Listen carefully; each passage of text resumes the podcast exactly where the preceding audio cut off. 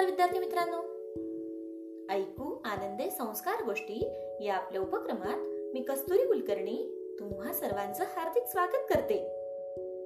आपल्या या उपक्रमात आज आपण गोष्ट क्रमांक एकशे बारा ऐकणार आहोत. बालमित्रांनो आज बारा जानेवारी राष्ट्रीय युवा दिन. त्यानिमित्त स्वामी विवेकानंद यांची शिकवण ही गोष्ट आज आपण ऐकणार आहोत. चला तर मग. सुरू करूयात आजची गोष्ट स्वामी विवेकानंदांची शिकवण. बालमित्रांनो तुम्हाला स्वामी विवेकानंद माहीत असतीलच. होय ना? ते रामकृष्ण परमहंस यांचे परम शिष्य होते. अध्यात्माची ध्वजा दाही दिशांना फडकवीत त्यांनी आयुष्यभर अध्यात्माचा प्रसार केला. परदेशात देखील त्यांच्या व्याख्यानांना प्रचंड गर्दी होत असे. अमेरिकन जनतेला तर त्यांच्या वाणीने वेळ लावले होते. एकदा एक माणूस त्यांच्याकडे आले आणि त्यांना म्हणाले स्वामीजी मला वाचवा. माझ्यातील दुर्गुणांमुळे माझे जगणे नरकमय झालेले आहे. कितीही प्रयत्न केले तरी वाईट सवयी काही माझ्याकडून सुटतच नाहीत. त्यासाठी मला काहीतरी उपाय सांगा. अशी विनंती करीत तो माणूस रडू लागला.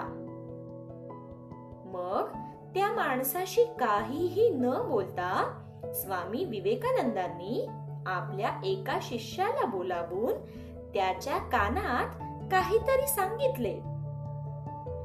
थोड्या वेळाने त्या माणसांना घेऊन स्वामी विवेकानंद बागेत फिरायला गेले. वाटेत पाहतात तर काय?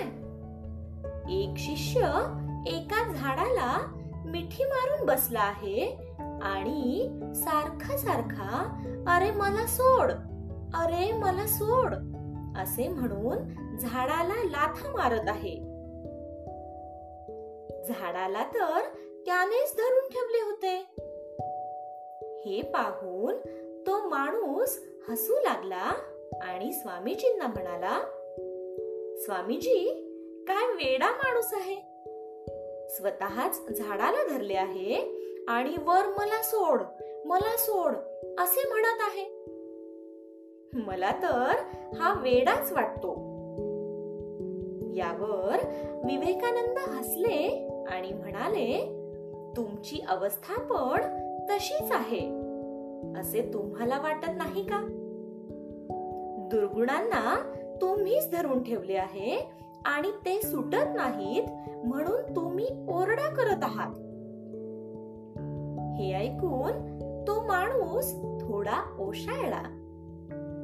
शांत झाला. मग थोडे पुढे चालून एक माळी झाडांना खत घालीत असलेला त्यांना दिसला. खताला खूप घाण वास येत होता. त्या माणसाने मग नाकाला रुमाल लावला. यावर विवेकानंद पुन्हा हसले. थोडे पुढे गेले. अनेक झाडांवर वेगवेगळी फुले उमललेली होती. त्यांचा सुगंध सगळीकडे दरवळत होता. तो माणूस श्वास भरभरून त्या फुलांचा सुगंध घेऊ लागला.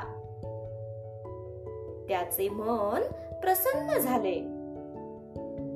पण विवेकानंद अजूनही हसतच होते.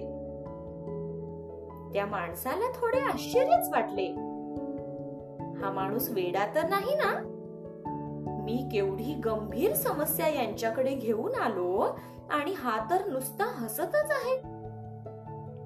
आपली थट्टा तर करत नाही ना?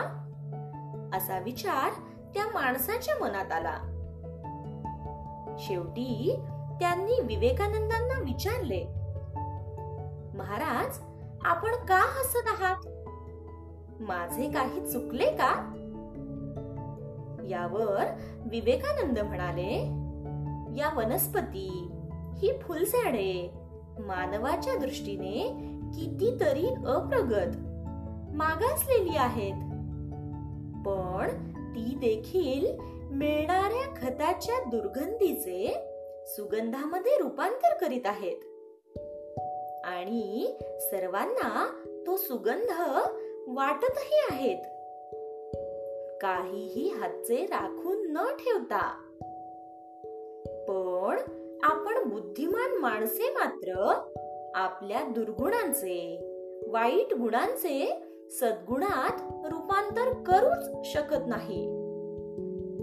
ही फुले कोणत्याही परिस्थितीत डोलताना हसताना अगदी खुडून घेतली तरी देखील सुगंध पसरवतात. आपला गुणधर्म कदापि सोडत नाहीत. पण माणूस मात्र जराशा झुळकी सरशीही दोलायमान होतो. हे ऐकून तो माणूस वरमला.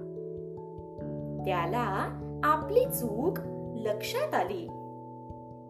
आणि शेवटी समाधानाने तो तेथून बाहेर पडला. गोष्ट इथे संपली. कशी वाटली गोष्ट मित्रांनो?